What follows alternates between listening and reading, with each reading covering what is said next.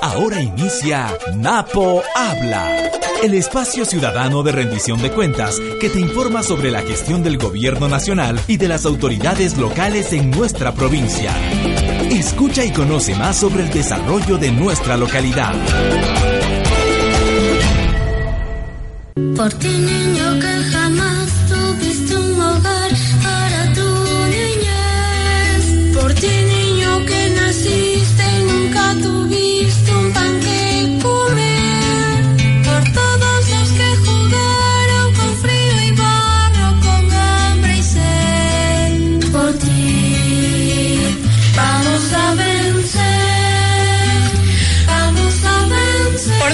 Por todos nosotros. Bienvenidos, mis queridos oyentes. Un día más, un lunes más, el primer lunes de este 2016. 4 de enero estamos aquí en el 2016, enlazados a través, y muchísimas gracias, a las 202 radios de Habla Ecuador, que en este momento ya se enlazan en vivo con nosotros. Muchísimas gracias y bienvenidos. Del día de hoy, un tema bastante importante. X. Antes de iniciar el programa del día de hoy, cómo no, con la comunicación como es nuestro deber y es para, para quien trabajamos de nosotros día a día, queremos darle y quiero darle la bienvenida a nuestro querido amigo Carlos Murrieta, que se encuentra en la bella provincia del Guayas. Desde Habla Guayas del día de hoy con un editorial muy importante. Saludando también por el día de mañana, que es el Día del Periodista Ecuatoriano, 5 de enero. Carlitos Murrieta está con nosotros. Bienvenido. Muy buenos días. Habla Ecuador, te escucha. Continuación, en este programa, el editorial.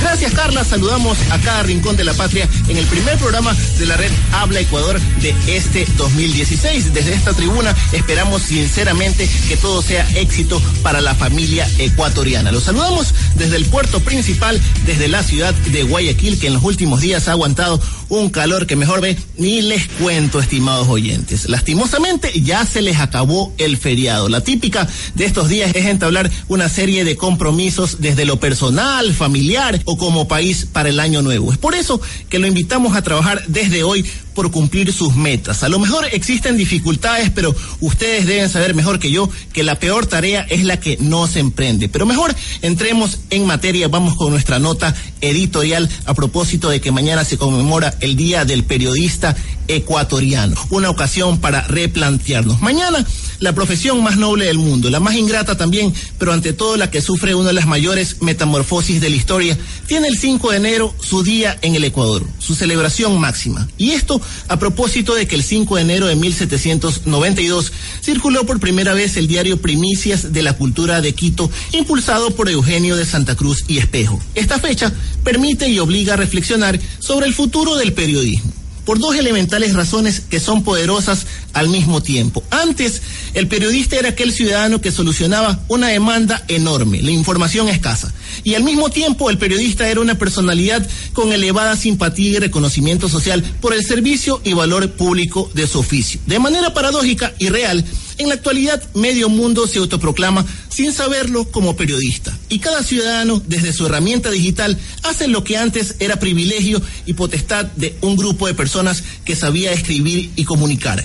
De manera paralela, las noticias ya no son como antes. Un hecho o acontecimiento se comunicaba mucho tiempo después de ocurrido. Ahora se conoce en tiempo real, al instante, prácticamente por menos periodistas y sí por más ciudadanos y actores políticos, sociales, deportivos, económicos y culturales. Un presidente de cualquier país, vía Twitter, da a conocer a todo el mundo una decisión importante. Con ello, ha desaparecido la mediación que hacían los periodistas. Es por eso que si hay un oficio con enormes retos profesionales, éticos y democráticos en el Ecuador, es el periodismo. El desarrollo vertiginoso de las tecnologías y el penoso rol político que asumieron durante décadas muchos medios de comunicación han hecho del trabajo de los periodistas un escenario con nuevas dificultades, obstáculos, aprendizajes, pero sobre todo retos. Tras la vigencia de la Ley Orgánica de Comunicación, en donde se considera la comunicación como un servicio público, es hora de que el periodismo se convierta en un verdadero instrumento para mejorar la democracia ecuatoriana.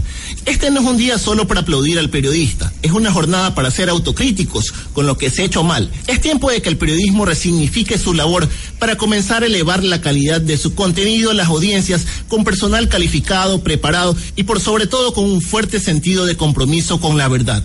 Esa que proclamó Eugenio Espejo con su diario Primicias de la Cultura de Quito. Que su legado y el oficio del periodismo no queden en un simple homenaje, sino un aprendizaje continuo de cada medio y comunicador que deben y están obligados a reflejar la verdad por encima de cualquier interés mediático. Soy Carlos Murieta, usted escucha a esta hora de la mañana Habla Ecuador. Saludamos en la capital de la República a Carlita Coronel, que ya se encuentra con nuestro invitado de esta mañana, el secretario nacional de comunicación, Patricio Barriga. Así que si usted está escuchando Habla Ecuador, no se despegue de nuestra sintonía. Adelante, Carlita, que así iniciamos. Esto fue el editorial.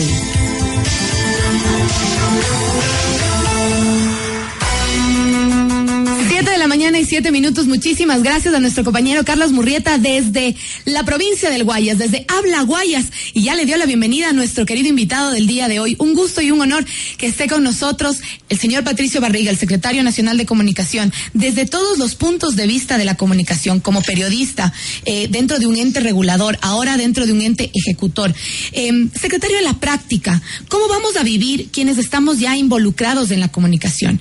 ¿Qué y cómo va a cambiar la comunicación en el 2016? ¿Qué tenemos para el 2016? ¿Qué les diría usted a los a todos los comunicadores que nos escuchan en este momento, a los cientos de docentes de las universidades, de las facultades de comunicación, a los miles de estudiantes de comunicación que en este momento nos están escuchando y sobre todo a nuestros queridos eh, compañeros periodistas y comunicadores que ya están en territorio.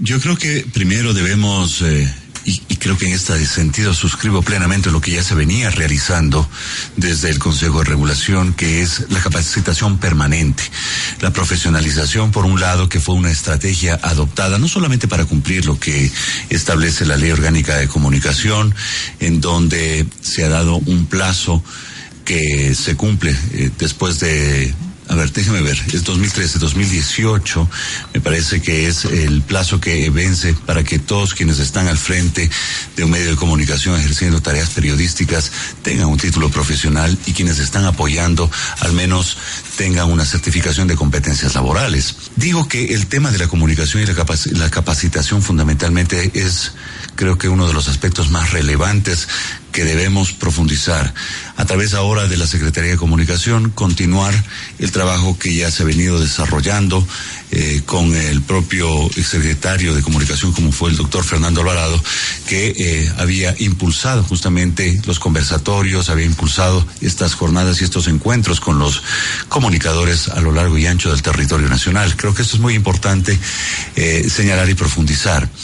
¿Qué esperamos? Ojalá que vayamos en esa línea de mejorar, de manera constante nuestras prácticas profesionales. Creo que el eje de la comunicación es un eje muy importante en el fortalecimiento de la democracia y el desarrollo de una sociedad y para ello debemos estar siempre eh, preparados. Eh, fundamentalmente el periodista debe siempre tener esa actitud para seguir aprendiendo. Aprender, aprender, decía Edgar Morán, y creo que ese es uno de los distintivos que debe marcar a quienes están usando un micrófono, a quienes están detrás de una cámara, a quienes están haciendo comunicación. Importantísimo. Entonces, uno de, los logros más grandes que hemos tenido en avances de comunicación en el Ecuador ha sido la profesionalización de nuestros comunicadores y, y obviamente el reconocimiento del trabajo arduo y diario que se ha hecho durante años. Eh, lo que ha trascendido durante, durante estos años en temas comunicacionales a la cabeza de la Secretaría Nacional de Comunicación es sin duda eh, la gestión comunicacional en el territorio. Antes nosotros teníamos una comunicación que venía de lo, de lo nacional a lo local siempre venía de Quito, de Guayaquil, de Cuenca, y a veces no nos enterábamos qué sucedía en los demás eh, cantones, 221 cantones que tenemos en nuestro Ecuador. Estamos acostumbrados siempre a recibir así ese tipo de, información. Eh, pero ahora ya vemos visibilizada la labor del periodista y el comunicador en provincias y en cantones. Se produce así información, cuál es la visión política que tenemos en territorio desde la Secretaría Nacional de Comunicación. Bueno, yo creo que uno de los aspectos esenciales y de los cuales hay que dar continuidad es justamente a lograr que todos nuestros eh, periodistas, nuestros colegas en territorio tengan también las oportunidades que han tenido aquellos que están ejerciendo su profesión en las grandes ciudades, el que se pueda llegar a acceder de manera, digamos, eh, rápida y, y sin eh, obstáculo alguno a las autoridades, no solamente las autoridades locales, sino a las autoridades nacionales. Creo que ese ejercicio ha sido muy nutritivo, creo que ese ejercicio ha sido eh, bastante interesante cuando, por ejemplo, los comunicadores, los entrevistadores de las radios eh, que están en provincia, que nunca habían tenido la oportunidad, por ejemplo, de entrevistar al presidente de la República, ahora lo han podido hacer, de eh, la posibilidad de tener la cercanía con los ministros, con los miembros del gabinete. Eso ha sido muy importante y recoger de fuente primaria esa información. Creo que esa experiencia ha servido también para crecer a quienes están eh, ejerciendo este eh, oficio en el territorio. Y por supuesto, la posibilidad de que la ciudadanía sea la mayor beneficiaria de tener esa información eh, mucho más directa de quienes están ejerciendo de la política pública, de quienes están tomando decisiones. Y a partir justamente de ese ejercicio también que la, la gente pueda con mayor información, mejor enterados, participar en la vida nacional, participar de los grandes debates. No lo pude haber presentado de manera mejor, eh, señor secretario. Por eso, justamente ante esto, queremos dar la bienvenida a nuestro compañero Nixon, que se encuentra en un punto muy lindo de la provincia de El Oro, con un invitado especial desde Habla El Oro. Del- adelante, Nixon, te escuchamos en este momento, justamente con lo que nos decía ya el secretario nacional de Comunicación. Muchas gracias, Carlita, desde Habla Pichincha. Hoy realizamos un programa especial de Habla Ecuador a nivel nacional y queremos compartir las experiencias vividas por compañeros periodistas que participaron de las visitas del presidente Correa a diferentes países del mundo. Uno de ellos es Víctor Manuel Azanza, propietario de Radio La Mejor del Oro, pero para poder hablar con Víctor tuve que visitarlo en su ciudad, Balsas, uno de los cantones de la parte alta de la provincia, y poder conocer su experiencia. Víctor, buen día y bienvenido a Habla Ecuador. Buenos días, Nixon Reyes. Gracias por venir a visitarnos acá en Balsas, la ciudad Vergel del Ecuador. Un saludo para la gente de Habla Ecuador. Cuéntanos, Víctor, ¿cómo ves la coordinación que hoy existe entre los medios de comunicación y el gobierno nacional? Nunca antes en la historia los gobiernos del pasado tomaban en cuenta los medios pequeños. Hoy se marca una gran diferencia, un hito en la historia de la comunicación del periodismo de nuestro país, porque los medios, por pequeños que estos sean, de los cantones, de las provincias pequeñas, también son considerados, también son tomados en cuenta.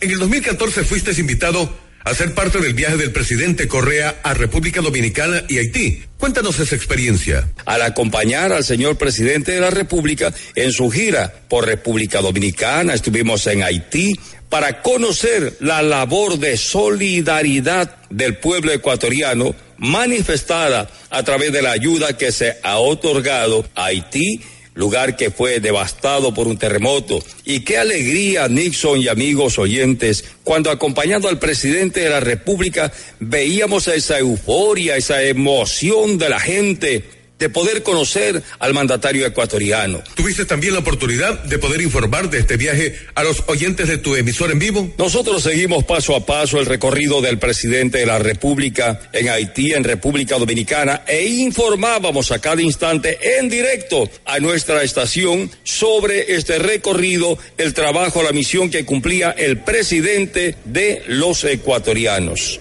Muchas gracias, Víctor, por darnos a conocer esa experiencia periodística que la hemos compartido a todos los oyentes de Habla Ecuador, enlazados en las 24 provincias del país. Antes de despedirnos, queremos saludar también al secretario nacional de Comunicación, Patricio Barriga, que es parte de este programa nacional, y a todos nuestros oyentes. Desde el sur del Ecuador, Habla el Oro se despide. Adelante y gracias, Carlita.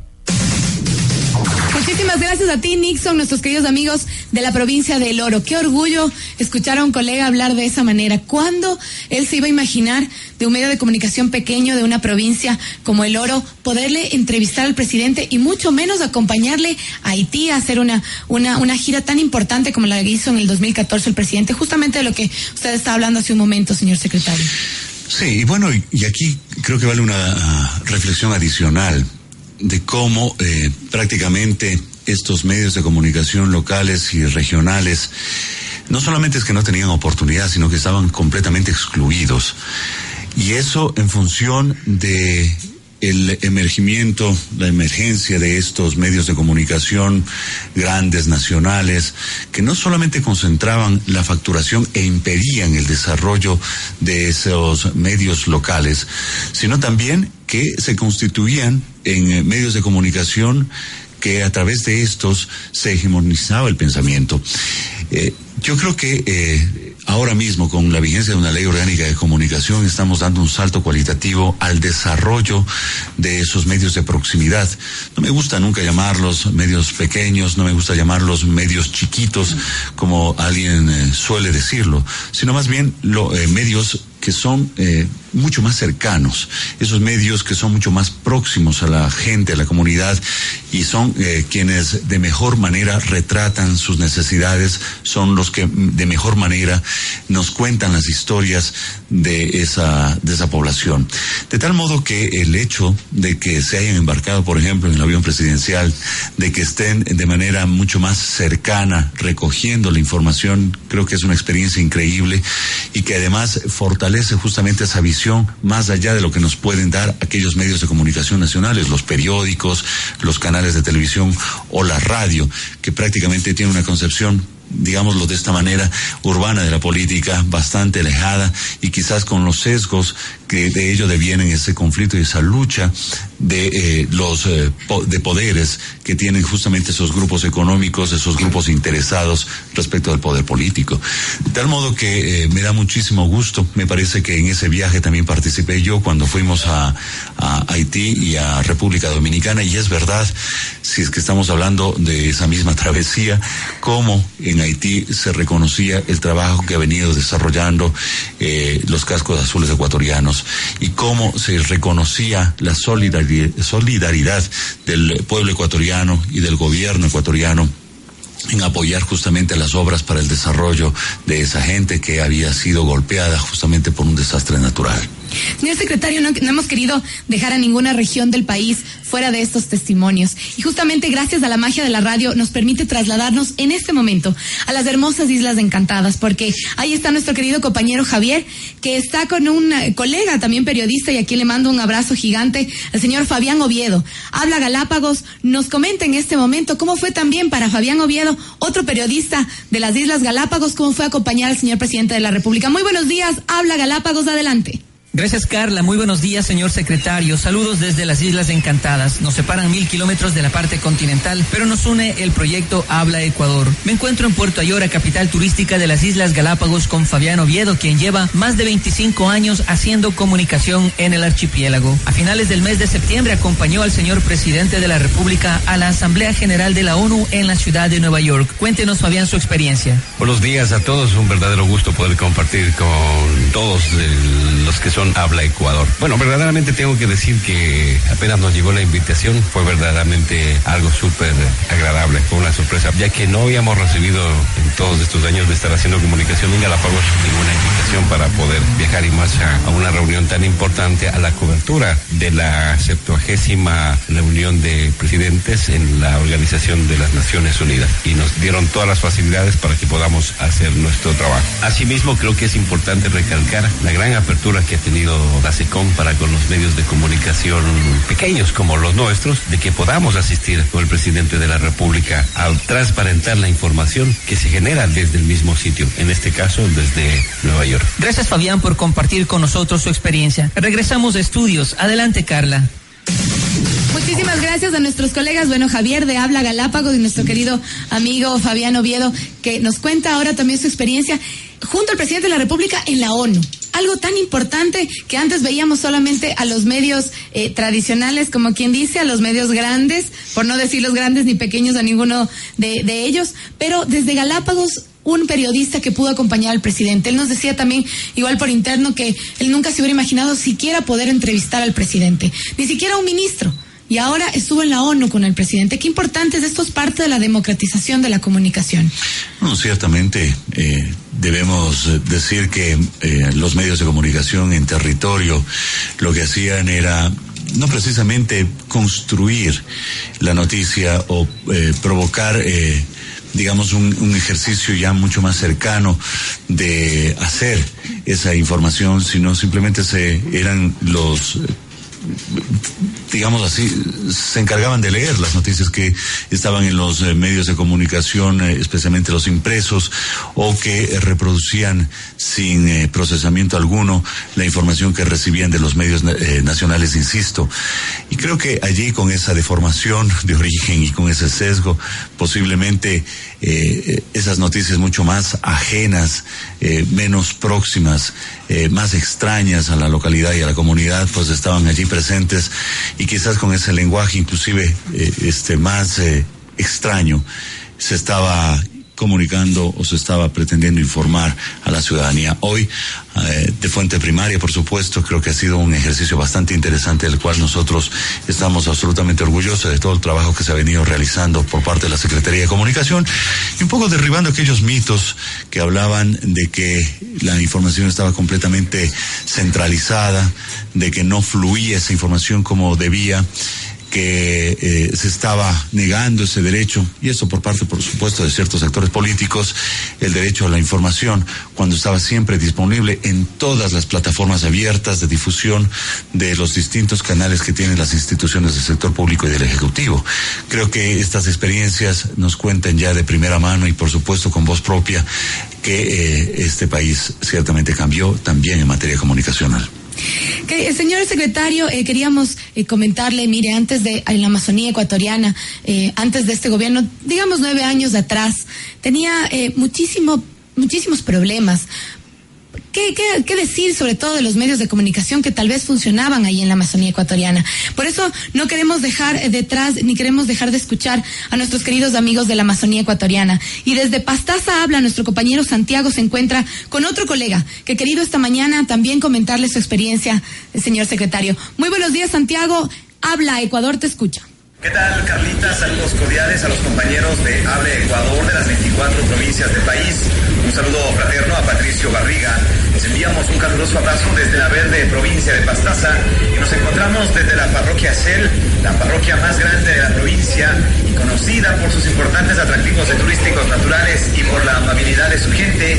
Y desde este punto de la Amazonía nos encontramos con Leighton Sarria, quien es comunicador y director de Radio Interoceánica y cataloga como positiva la experiencia sobre uno de sus viajes que realizó junto a nuestro presidente Rafael Correa. Eh, significa eh, singular, porque no todos los días se tiene además esa posibilidad. En todo caso, eh, esta experiencia es muy positiva, entendiéndose además de, de, la posibilidad que nosotros tenemos desde nuestras provincias, desde nuestros medios, que por lo general o por, por tradición estaban eh, con un nivel de, de, marginalidad, digamos, por estar en provincia amazónica. sin embargo, al acceder a, a una gira, en el caso mío, a Chile, ya fue interesante, mucho más cuando se abordó ya el, avión y vio de cerca el rigor y el ritmo que tiene, el ritmo de trabajo que tiene el propio presidente de la República y las tareas que como comunicador uno tiene que generar. Yo creo que la Secretaría ahí eh, de Comunicación tuvo una, una, cosa muy acertada que era la de conversar primero y ver qué es lo que aspiraban los, los comunicadores de la región. Muy bien, muchas gracias. Esta es la información. Continuamos en Estudios Centrales. No sin antes desearles, compañeros, un feliz 2016. De manera especial a los amables oyentes que nos escuchan a través de las 202 radios de la red Habla Ecuador. Felicidades, buenos días. Muchísimas gracias, querido Santiago. Desde Pastaza habla. Así es la Amazonía ecuatoriana también presente con sus profesionales ahora de la comunicación junto al señor presidente de la República. Una, no, no hemos querido dejar ninguna de las regiones eh, exentas de este testimonio, a pesar de que son muchísimos ya los periodistas que han acompañado al señor presidente en varios de los de los eh, de reuniones que el señor presidente ha tenido fuera del país.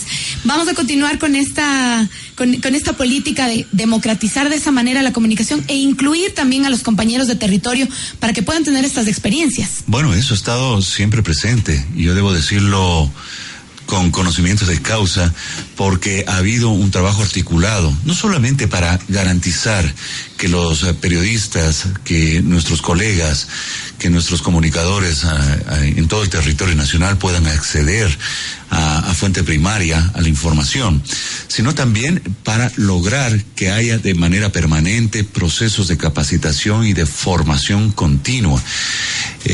Yo lo digo desde la experiencia del Consejo de Regulación que estaba articulando justamente esos esfuerzos institucionales con la Secretaría Nacional de Ciencia y Tecnología, de Educación Superior, Ciencia y Tecnología, para lograr justamente la reapertura de los institutos públicos para ofertar eh, carreras de nivel técnico medio superior en eh, materia audiovisual, de gestión multimedia, de medios comunitarios porque se ha estado coordinando también con el Ministerio de Educación para lograr el bachillerato acelerado de aquellas personas que no pudieron concluir al menos la educación media que están trabajando en los medios de comunicación y eso les va a servir para que puedan abrir nuevas puertas eh, en la en, eh, en esta carrera incesante por conocer más y mejor nuestra realidad nacional, sino también porque eh, a través de estos esfuerzos institucionales se han estado eh, eh, precisamente elaborando, proponiendo espacios para la formación continua. Eh, yo creo que eso también eh, debe destacarse y relevarse, más allá, por supuesto, del trabajo que nosotros podemos llegar a articular a nivel territorial para asegurar ese derecho que tienen los ciudadanos y ciudadanas a recibir esta información con los atributos de calidad. Esa información que debe ser debidamente contextualizada, veraz, verificada, contrastada eh, suficientemente investigada. Y esto tiene que ver también con la cercanía que se puede llegar a generar a través de estos espacios de comunicación, a través de esta red que eh, ha llevado adelante la Secretaría como es la red Habla, que puedan eh, las autoridades contar de manera mucho más directa eh, los, los planes y programas que se están llevando en una localidad.